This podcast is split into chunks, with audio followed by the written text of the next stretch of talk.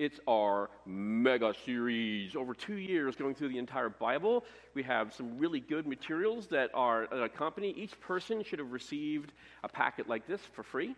And it has tons of helpful information. There are some flip charts and journals that you can purchase as well uh, to go through as a family or personal devotion. And inside of these booklets, we have an at-a-glance sheet and a bi- biblical blueprints for each book that shows the outlines. And we won't go through all these details in our message. We want to kind of make a higher level review. But I hope each week that you bring your book. I hope each week you will take these, these sheets that have been handy hole punched, and you can put them right in the back. And they can fo- they'll form an amazing resource for us as a family as we go forward. Also, just as a reminder here, th- the purpose of this message, the purpose of this mega series, it's not just a data dump. I mean, we do want to learn about the Bible. We really do want to learn about the Bible. But as I shared last week, and I want us to be mindful as we go through the purpose of Scripture.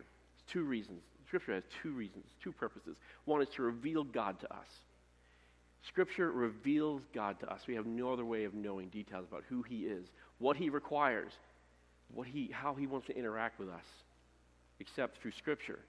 And Scripture reveals God and it points to Jesus. Reveals God, points to Jesus. If you keep those two things in mind as you're thinking about God's Word, and the purpose of the Word, and when you're interacting with friends and family and other people and your oikos, it will help you be mindful of why we use Scripture so much in our lives.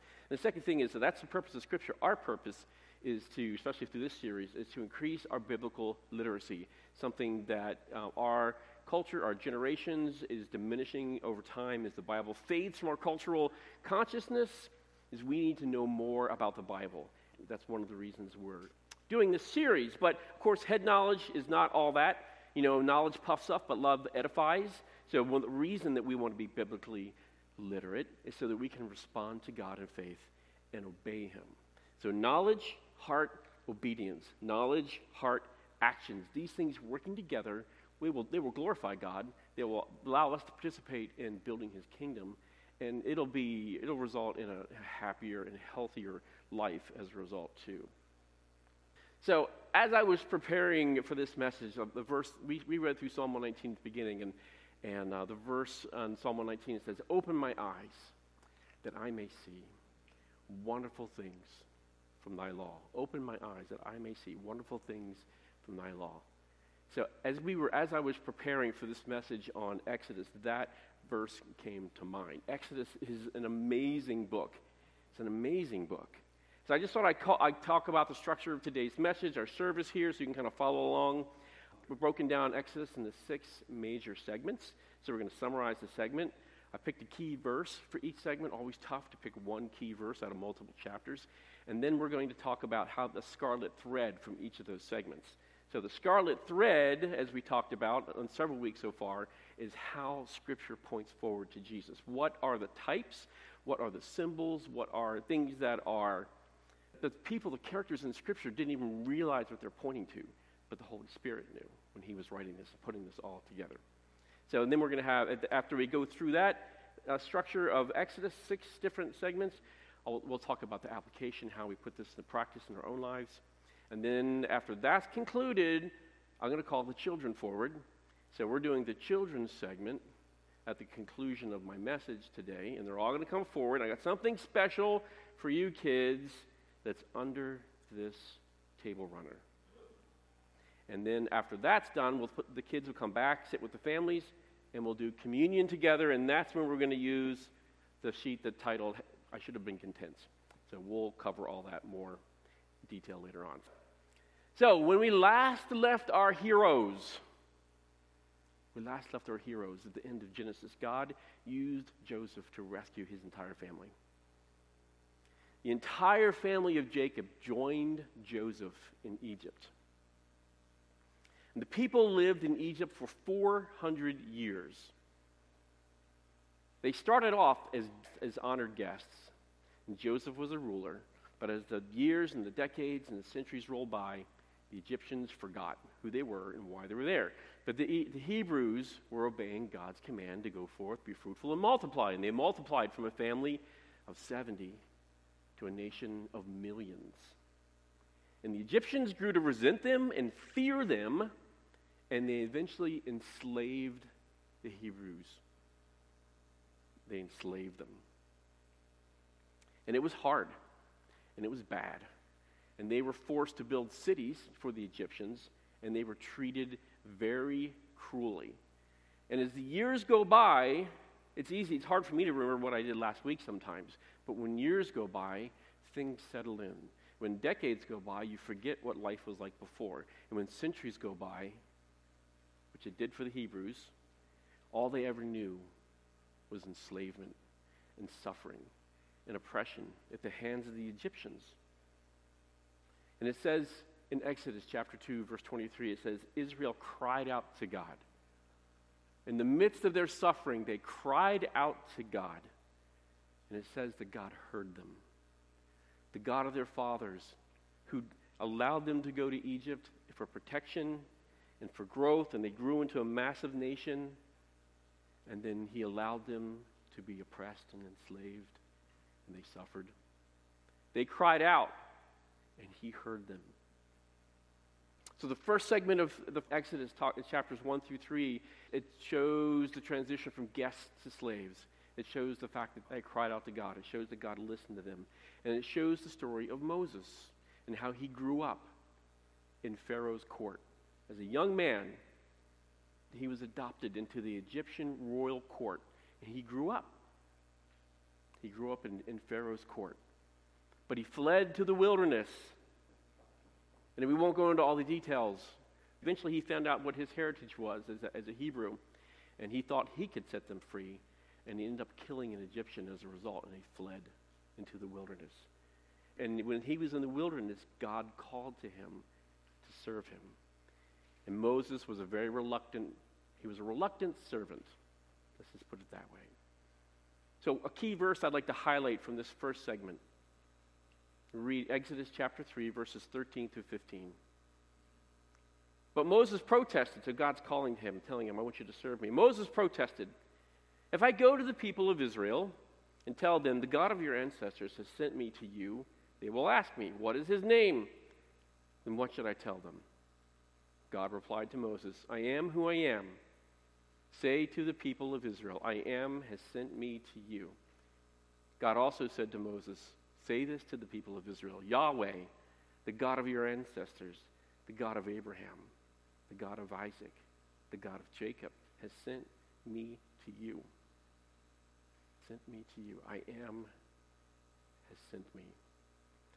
I picked this verse because it show it, God reveals himself to Moses. God calls Moses from being a shepherd in the land of Midian and calls him. He, he sees the bush called the burning bush. He saw another faith tradition calls it the unburnt bush, which I think is an interesting way to put it.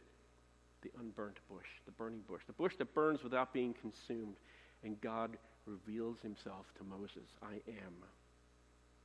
And God declares a little bit about himself. He, he declares his self-existent status. I am who I am. Words that Jesus used in the New Testament to declare the fact that he is God. Sends chills up my spine as I think about that. Not only he revealed himself to Moses, he declared his, his self-existent, his self, his authority, his sovereignty. And then he identified himself to Moses as the God of his ancestors. He's the God of Isaac. He's the God of Abraham, Isaac, and Jacob. So there's continuity. And after centuries, he's telling Moses, I'm the God that led you here. I'm the God. That, and I intend to live up to the covenant that I gave to you. I think it's just a magnificent description of, how, of, of God condescending to reveal himself to Moses and then to the Hebrew people as well. So the scarlet thread of this first segment, the scarlet thread, is Moses is saved as a baby. So the Pharaoh sent out an order that the Hebrew midwives were to kill. They were to kill the Hebrew male children. But Moses was hidden by his mother, and then he was set afloat on the river, and that's he was found by the Egyptian royal court, and that's how he came to be part of the Egyptian royal court's family. But he was preserved as a baby and, and raised in Pharaoh's household. Of course, the immediate connection, the immediate scarlet thread is the fact that Jesus was preserved from Herod. If you roll the clock forward two thousand years, the same thing happened. Herod in jealousy and rage, I didn't say rage, it was more like a cold calculation. He said, kill the Hebrew children. And Jesus was preserved. And in fact, he went to Egypt. And there's a scripture that says, out of Egypt, I've called my son. So this symbolism of Moses being saved as a baby ties directly to Jesus being saved as a baby. And Jesus goes back to Egypt. Moses was in Egypt. He came out of Egypt. Jesus was saved as a baby. He went into Egypt and he came back out of Egypt as a young man. Such a strong, such a strong connection there. The things that come to my mind as I think about this, this, this trait, this ruthlessness, this rage, this hatred for children. Satan hates us. There's a scarlet thread. There's also a black thread that goes through Scripture as well. You think of God's promise to Eve. He said, your seed is going to crush the head of the serpent. And Cain tried to murder Abel. It was her seed. Pharaoh mur- tried to murder and did murder the Hebrew children. Does anyone ever see the movie Prince of Egypt? Came out to- over twenty years ago at this point. I remember watching it and thinking, ah, it's going to be a Pixar, Disney sort of softball thing. Does anyone remember that movie? Does anyone remember the scene where they talked about the killing of the Hebrew children? I was shocked and impressed. They showed the children being thrown into the river and the crocodiles waiting to eat them. I'm like, this is hardcore.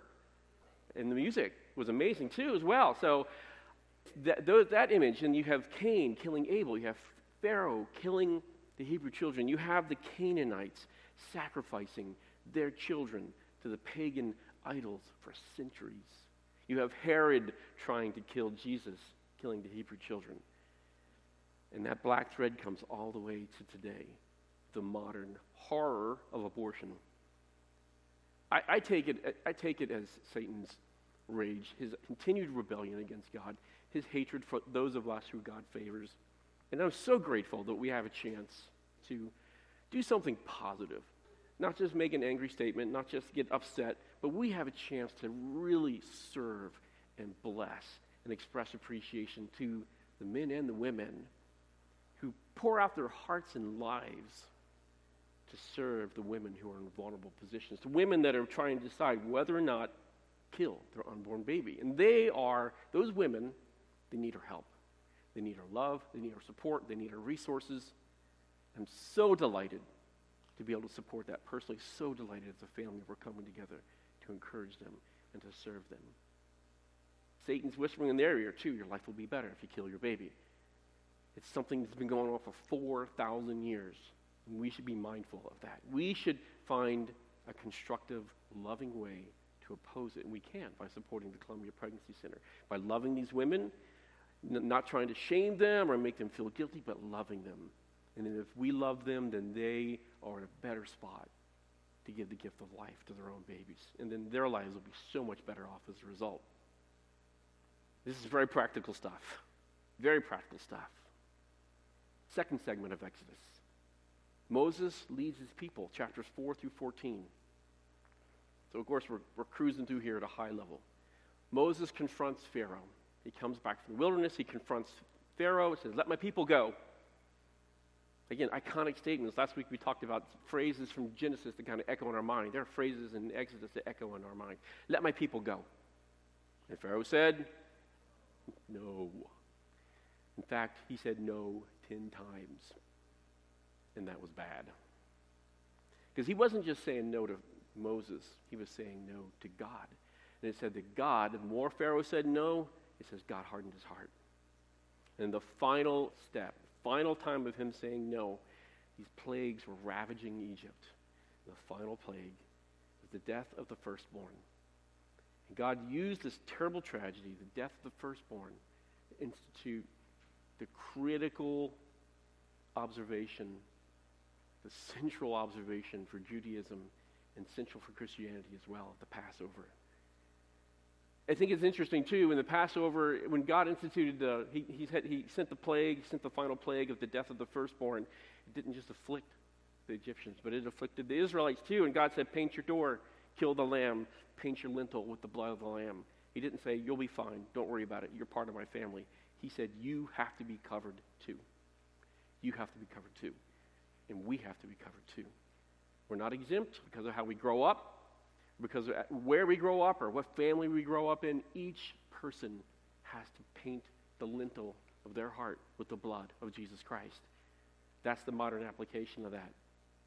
Of course, Pharaoh released Israel. He changed. He lost his son. He was grieved. He said Israel could go, and then changed his mind. Moses is leading them out into the desert, comes up to the Red Sea. Egyptians are bearing down on them. I'm almost afraid to ask, has anyone ever seen the Ten Commandments with Charlton Heston, which is which, which was made even before I was born? Anyone seen that? If you haven't, it's worth seeing. Definitely worth seeing as a family. So very dramatic. The Israelites are up against the sea. The Egyptians are chasing them, and God parts the Red Sea. An amazing miracle. The Israelites walk across safely. The Egyptians chase. God collapses the sea on them and destroys their army. An amazing, an amazing rescue of God, of the Israelite people. Brought them out of slavery and oppression for four centuries. Key verse for this segment, Exodus twelve, verse, starting verse twenty-seven. And you will reply, it is the Passover sacrifice to the Lord, for he passed over the houses of the Israelites in Egypt. So the people of Israel did just as the Lord had commanded through Moses and Aaron. They did just as the Lord commanded. For once, they did as the Lord commanded. And that night, at midnight, the Lord struck down all the firstborn sons in the land of Egypt, from the firstborn son of the Pharaoh who sat on his throne to the firstborn son of the prisoner in the dungeon. Everybody, everybody was subject to that, just like each of us is subject to God's judgment without the saving grace of Jesus Christ. This passage shows that God is faithful. A couple things. One, it shows God is faithful to his covenant. He rescued Israel. It also showed that he will punish sin. I think that's the thing we, we have to understand and keep in mind. God loves us. He provides a way out for us, but he will punish sin. He's gracious, loving, giving. He's also holy and righteous, and he will punish sin. And everybody is under God's authority. Everybody must repent. Everybody must turn to him. And if you do, the good news is he says yes. If you turn to him, he doesn't say no. It doesn't matter what you've done or how serious your sin is. Moses was a murderer, and God used him.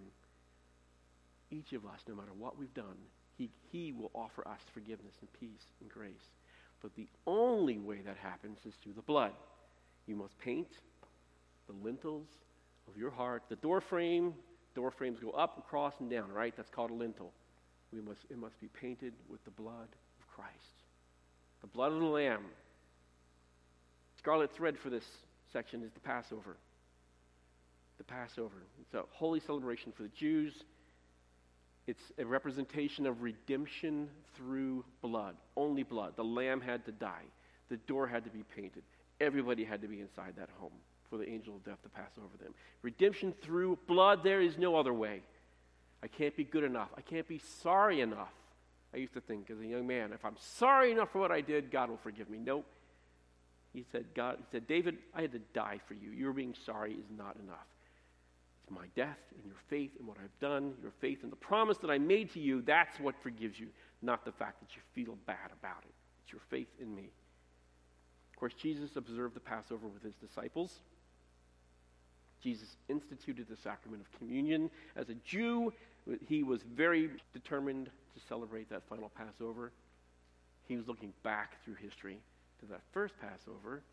He's celebrating with his disciples on the eve of his crucifixion, and he established a sacrament that we will observe later today, remembering him, the fact that his body was broken and his blood was shed, just like the lamb for the Passover. This is a direct reference. The Passover, the killing of the lamb, the shedding of the blood, it's a direct reference to Christ's crucifixion and his suffering. Third segment, wandering in the wilderness, chapters fifteen through nineteen. So first of all, Israel started off, they were, they were happy. Yay, our team won, the Egyptians lost. And they praised God. Thankfully, they at least made the effort of praising God. And then about five minutes later, they were complaining because it was hot, and they were thirsty, and they were hungry. And they grumbled against God almost immediately as they started walking through the wilderness and, and going where, they were, where Moses was leading them. And God faithfully provided for Israel. He, prov- he provided them food in the form of quail and birds and meat. He provided them manna. He provided them water from a rock. He even protected them from hostile people that lived in the area, the Amalekites. He gave them pre- protection all on all sides. And he confirmed his covenant with them, too, as a people. So he rescued them. He provides for them. He reminds them of his covenant and the fact that he is honoring his covenant. Key verse from this. And the next, Exodus sixteen thirteen. And the next morning, the area around the camp was wet with dew. And when the dew evaporated, a flaky substance, as fine as frost, blanketed the ground. The Israelites were puzzled when they saw it. What is it? They asked each other. They had no idea what it was. And Moses told them, it's the food the Lord has given you to eat. In other words, you'll eat it and you'll like it. But the flaky substance, that's manna. That is, it's like, that's another image, manna from heaven, food from heaven. God provides some miraculous way of food from heaven. Each family went out and they collected what they wanted. If they collected too much, it would rot. And he said, don't collect too much, just eat what you need for the day. And of course, they would try to go out and collect a lot anyway, and they disobeyed. And even in that, but God still provided for them. The flaky substance that described in this verse, that is manna. Scarlet thread, of course, manna from heaven. Jesus said, I am the bread of life. Whoever eats will not be hungry. Whoever eats of the bread that I offer will not be hungry. John six thirty-five. And then in communion, he said, take and eat. Handed them the bread, said, take and eat. This is my body. Jesus is the bread. Jesus is the manna from heaven. He used that imagery very often talking about bread. It's God's gift to people, even to a grumbling people, just like Jesus is a gift to me. They give to you when we don't deserve it, even when we're grumbling against God. And let's be clear, we're no different than those grumblers. We might be tempted to look at Pharaoh and judge him, oh, hard heart, bad guy, glad he died, glad he suffered. The Israelites, awful people out there wandering in the wilderness, but each one of us has the same tendency to sin and to grumble. But God freely gives to us what we need, in the fa- even in the face of our grumbling. Next segment, the law is given, chapters twenty through thirty-one. This is the giving of the Ten Commandments. Hard to overemphasize. Hard to overemphasize this. He's providing for them. He led them to Mount Sinai. He gave them the Ten Commandments. He also gave the Ten Commandments are our moral law, and he also gave them the civil law at the same time. These laws, these revelations to God, letting him, God letting us know what he requires from us, on a moral basis, and giving us instructions on how to order our society. These are special revelation. This is mercy from God. There's nothing worse than feeling like someone's angry at you and you don't know what you did. You don't know how to make it right. God is merciful to us, and he lets us know what's required of us. And he ratified, again, confirms the covenant of blood that he's established from ancient times. And then finally, he gives the specifications for the tabernacle. What's a tabernacle? Tabernacle, if you read this passage, you'll see it's a long description of a tent that he ordered them to build in the wilderness. It would be the center of their worship, something that they could build, pack up, and tear down, and they, as they would need to do a lot over the decades that followed as they wandered through the wilderness. It was to be the center of their worship, and he had exact descriptions of what he wanted them to do and how to build it and what it would consist of. Digging into that, digging into the, all the description of the tabernacle, Each, each piece is symbolic of Christ and the mission that he fulfilled. It's worth you spending some time looking at that at some point. Key verse for this section, Exodus twenty-four, seven and eight. He took the book of the covenant and read it aloud to the people, and they all responded, we will do everything the Lord has commanded. We will obey. Then Moses took the blood from the basins and splattered it over the people, declaring, look, this blood confirms the covenant that the Lord has made with you, giving and giving you these instructions. So it's tough to choose a key verse for this, right? So this is the verse with the Ten Commandments. They're important, of course. But this this verse here in this passage, I chose this one because it confirms the blood, the God, the covenant that God gives to the people is confirmed through blood. Confirmed initially through the blood of the animals, and initially, and then secondly, and finally in the new covenant, the blood of Jesus Christ. It continues. Then Moses, Aaron, Nadab, Abihu, and the seventy elders of Israel climbed up on the mountain. There they saw the God of Israel under his feet. They seemed to be a surface as brilliant blue lapis lazuli, as clear as the sky itself. And though these nobles of Israel gazed upon God, he did not destroy them. In fact, they ate a covenant meal, drinking, ate and drank in his presence. Then the Lord said to them, come up to me on the mountain and stay there, and I will give you the tablets of stone on which I have inscribed the instructions and commandments to you, so you can teach the people. So Moses and his assistant Joshua set out, and Moses climbed up the mountain of God. God ratifies his covenant. The people fellowship in the presence of God, and they get a really vision of what that means for the future, and they enjoy the protection of his covenant. He gives the Ten Commandments to, to Moses for the people.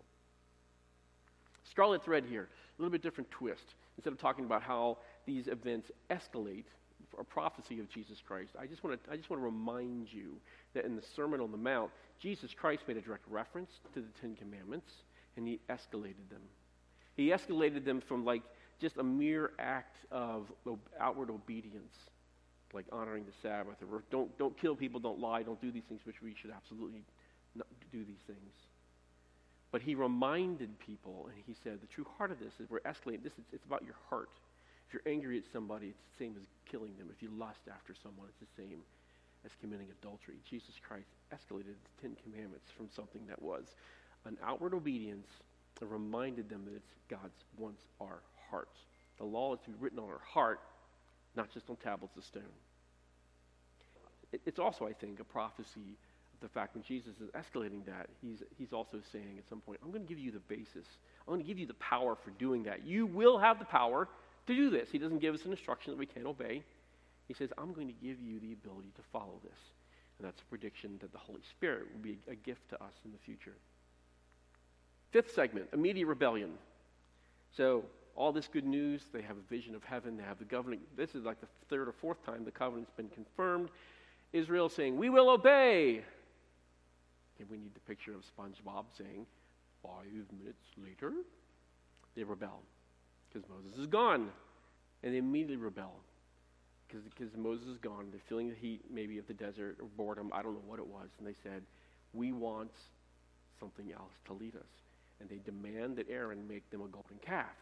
And Aaron, being the wise, solid rock of a man he was, says, okay, give me your jewelry, I'll melt it down, and we'll make a calf here. Goes poorly for the people of Israel. Goes poorly for Aaron.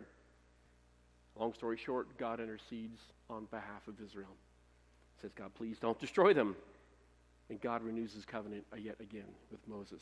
Such a pattern here. Such a pattern. God declares his covenant. People rejoice. People fail. God renews his covenant. People rejoice. People fail. God renews his covenant. Same thing happens in our life, too. We may fail, but we should get back up through the power of the Holy Spirit. God renews his covenant. It depends on him, not on us. I may fail. You may fail. Don't despair. Instead, trust in him that he offers forgiveness and hope to you. Key verse. When the people saw how long it was taking Moses to come back down the mountain, they gathered around Aaron and said, come, they said, make us some gods who can lead us. We don't know what happened to this fellow Moses, who just led them through several miracles, this fellow Moses, who brought us here from the land of Egypt. So Aaron said, take the golden rings from the ears of your wives and sons and daughters and give them to me. All the people took the golden rings from their ears and brought them to Aaron. And Aaron took the gold, melted it down, and molded it into the shape of a calf. When the people saw it, they exclaimed, "O Israel, these are the gods who brought you out of the land of Egypt." Sobering indictment of their hearts. We, again, like I said, we marvel at the hard heart of Pharaoh. We marvel at the hard heart of the, of the Israelites being so fickle, being rebellious so often. Israel saw God's glory and they rebelled. Jesus said two thousand years later, if even they see someone raised from the dead, they won't believe. But let's be humble about our own flawed hearts before we judge these people too hardly. Scarlet thread, our sinful nature. The, the Israelites, they rebelled immediately in spite of the grace and power that they saw from God. Paul wrote, he says, all have sinned. All have sinned and fall short of the glory of God. And that includes you and I. It was Pharaoh, it was the people of Israel. It was you and I as well. Moses becomes the intercessor. God, instead of confirming, because he conf- when he confirmed the, the covenant, he confirmed it with Moses. And it's a, it's a, a prophecy of, of Christ becoming our intercessor as well. Sixth segment, last one. Establishment of the sacrificial system, chapters thirty-five through forty. In, this, in these sections, we see the consecration and the instructions on how to build the ark, additional instructions on the tabernacle, and the establishment of the priestly order. This is the establishment of the sacrificial system. When, you, when you, we, we think about the Old Testament, it is a system of ceremony and specifications and strict rules and the, and the slaughtering of animals and the burning of grain and the pouring out. This is where it's established. This is the beginning of it right here. And God says, this is where, this is what my system consists of right now. The ark, the tabernacle, and the priests. And the, and the system of atonement of sins through sacrifice is established. This is what we talk about when we talk about the old covenants. The old covenants. And at the end of this, after all these instructions are given, and the people fulfill them, and they prepare the ark, and they build the tabernacle, and they, and they, and they um, equip the priests. It says, as they're consecrating, it says, God's glory filled the completed tabernacle, which is amazing.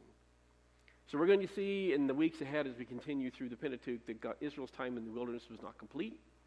God gives them additional instructions that we'll continue seeing in, in the next couple of weeks, and they wandered in the wilderness, and God led them. Exodus ends in saying God led them to the tabernacle. So there was a column of fire at night, and a column of smoke in, during the day, and he led them um, through the wilderness for the next couple of generations. So key verse here for the sacrificial system: the firstborn of every animal belongs to me, including the firstborn males from your herds of cattle and the flocks of your sheep and goats. A firstborn donkey may be bought back by the Lord, by presenting a lamb or a young goat in its place. If you do not buy it back, you must break its neck. However, you must buy back every firstborn son. No one may appear before me without an offering. You must buy back your firstborn sons. Again, harking back to the Passover. No one may appear before me without an offering. Establishment of animal sacrifice, mandatory redemption of firstborn sons, and no one may appear without an offering. That includes us. We may not appear before God without the offering that Jesus Christ made for us. Our offering, thank goodness, is Jesus. He freely gave himself for us.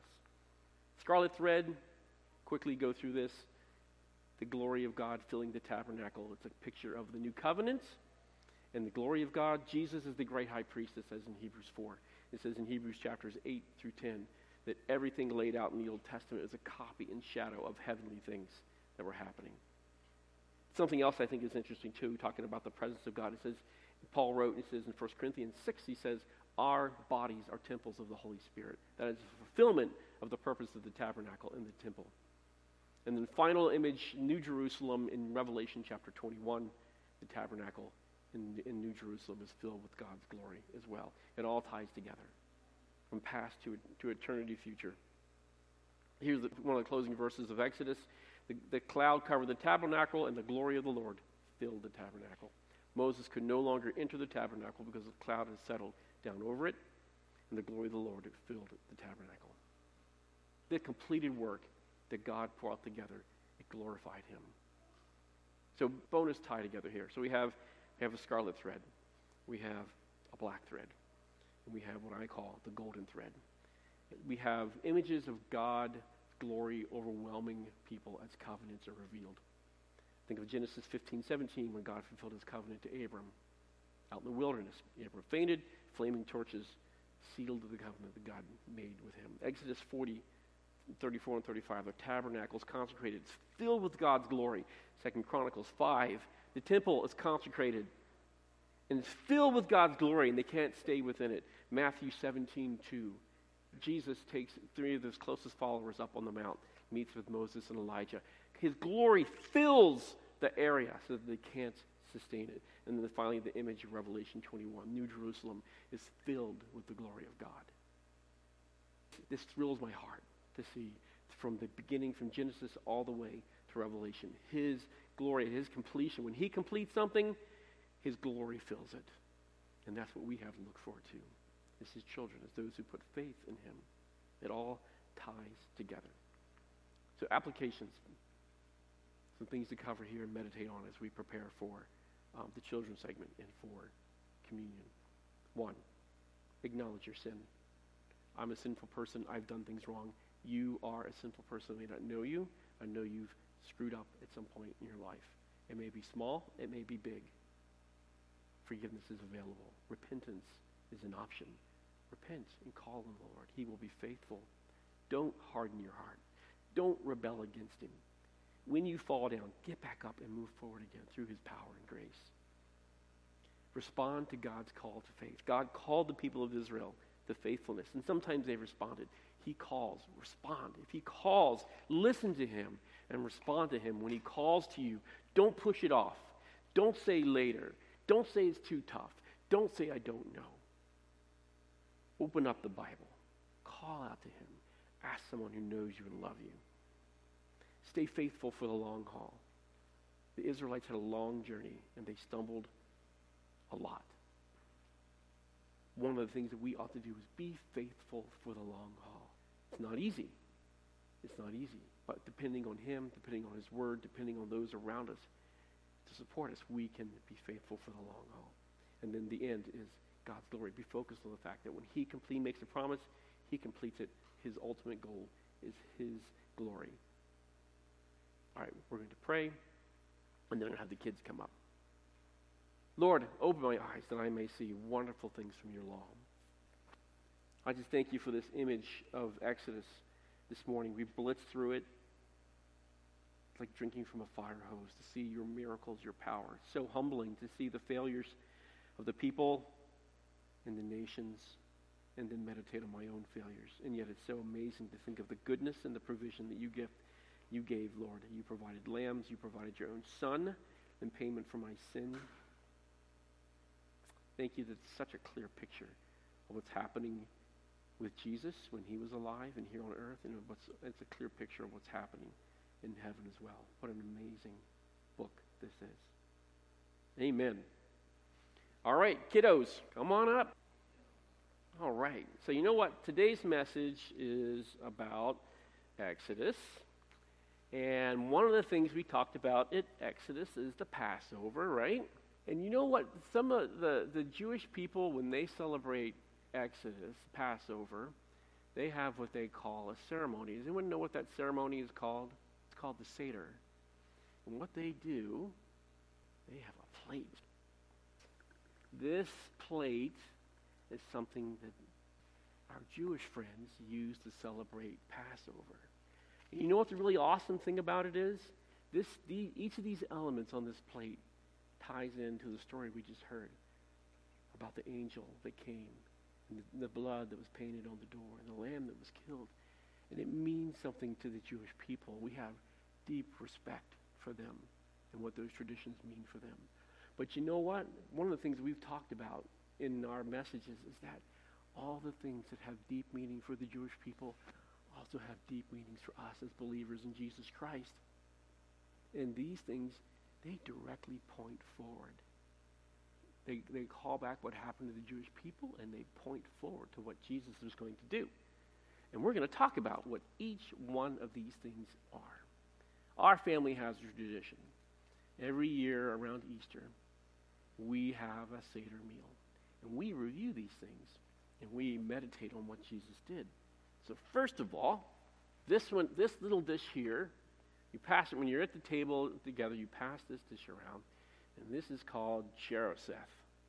Cheroseth, and this is made of apples and cinnamon and sugar and stuff like that. It's actually pretty tasty.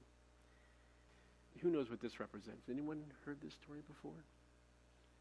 This represents the bricks that the Israelites were forced to make when they were enslaved by the Egyptians. They were enslaved, and the Egyptians made them build cities. This represents the bricks. And it reminds us as believers in Jesus that we were once slaves too. We're slaves of sin, and Jesus set us free. So that's the first thing. The second thing is, who knows what this is? Hummus. Well, that looks like hummus. It's close. But if you took a mouthful of that, you get a surprise. What is it? It's horseradish. Is horseradish like awesomely yummy? Has anyone had, who's had horseradish? What's it taste like? Is it like, is it sweet? No, it kind of lights your mouth on fire, doesn't it? Makes your nose, you feel it right up here when you eat it. It was our kids' favorite part of our Seder meal. Because we put it on matzah crackers and say, eat it. And it can be kind of bitter. This is the bitter herbs. The Jewish people put this on the plate to represent the bitter herbs. It's the bitterness of captivity. When we're tr- when, when someone tells you you have to do something you don't want to do, it's not fun, is it? And sometimes it's the same thing as believers, as people that are seeking after God. If we are trapped in our sin, eventually, at first it seems great, and then afterwards it's bitter and it hurts a lot. So you would taste this and you'd be reminded of the bitterness of sin. Third, what's this? An egg. An egg. So what kind of egg is this? Do you think this is a regular egg? Would I would I bring a fresh egg here? I'm not gonna. I'm not gonna. This is a hard-boiled egg. So hard, when you crack the shell of a hard-boiled egg, is, some, is anything going to fall out? What's going to fall out? A whole egg is going to fall out, right? Crack a, a fresh egg and you and it falls on the floor. You're going to pretty much have to call the dog to come lick it up, right? But with this, you have to take fifteen minutes to peel all the eggshells off of it because it's hard. This represents the hard heart of who had a hard heart in our story we just heard today. Who the name begins with a P. What's the name of the Egyptian king? Anyone know? Yeah. Pharaoh, that's right. Pharaoh had a hard heart. Pharaoh had a hard heart. This egg represents the hardness of Pharaoh's heart. You know what it also represents for us too? We have hard hearts before we know Jesus. Our hearts are hard. We're dead in our sin, in fact. Is ever a chicken ever going to come out of this egg? Nope. It's dead. And our hearts are dead without faith in Jesus Christ as well. That's what the symbolism there is. Next one here. What's this? And it's a bone. You want to pass that around? Let everyone touch it. Yeah, don't put it in your mouth. You can smell it if you want. But it is a lamb bone, and we've used it in our Seder meals as a family. This is this reminds us that the lamb was slain, its blood was shed. It's kind of gross, isn't it? This, for the Jewish people, this represents the death of the Lamb. But for us, as believers in Jesus Christ, who is this? What does this bone remind us of? Who died? The Lamb, that's right. And what's it, what's the Lamb's name? Jesus, the easiest answer in all of Sunday school history. Jesus died. It reminds us that he died and he was crucified because of my sin, because of my hard heart. Next, salt water. This is a little bowl of salt water. Again, you don't want, you probably don't want to drink it. It would be kind of make your nose wrinkled up. This is, represents the parting of the Red Sea. But you know what it represents for us as believers? It represents the fact that when we put our faith in Jesus Christ and we trust him to pay for our sins, we get baptized. We get baptized to express our faith and to show that this water is representative. And you know what it's representative of? Coming into the water, under the water, and out of the water. It's representative of the Jewish people. They have parsley. And this is their freedom. This is the, their freedom that they have. And for a believer, this parsley is new life that we have in Jesus. We trust him. Our sins are forgiven. The Holy Spirit lives with us, and we have new life in him. So this makes it really easy to remember. It does a couple things. It reminds us that we have a tradition with our Jewish friends that is the foundation of our faith. And all of this connects us to the past, and all this points forward to the future, and it helps us to remember the really good news of Jesus. Jesus, thank you for your sacrifice. Thank you for these children. Uh, help us to be mindful and appreciate what you showed us in the Old Testament and how it points forward to you. In Jesus' name, amen. So instead of a closing song, I'd like you to take out this paper that you have. It's, at the top it says, "We should have been content." So it's a responsive reading. It's part of the Seder meal. It ties in ex- what's happening in the book of Exodus. And it's an opportunity for us to reflect as believers as well, all that he's done, what our legacy is, what our history is, and what he's done for us. So it's sim- super simple. I will read, as the, I'll do the leader part. It says I'll read this, and then you all have the extremely difficult spot of saying we should have been content. When we're finished with this, then we will observe communion. So let's go ahead and start. If he had rescued us from the Egypt, but not punished the Egyptians, we should have been content. If he'd punished the Egyptians, but not destroyed their gods, we should have been content. If he destroyed their gods, but not killed their firstborn, we should have been content. If he killed their firstborn, but not given us their property,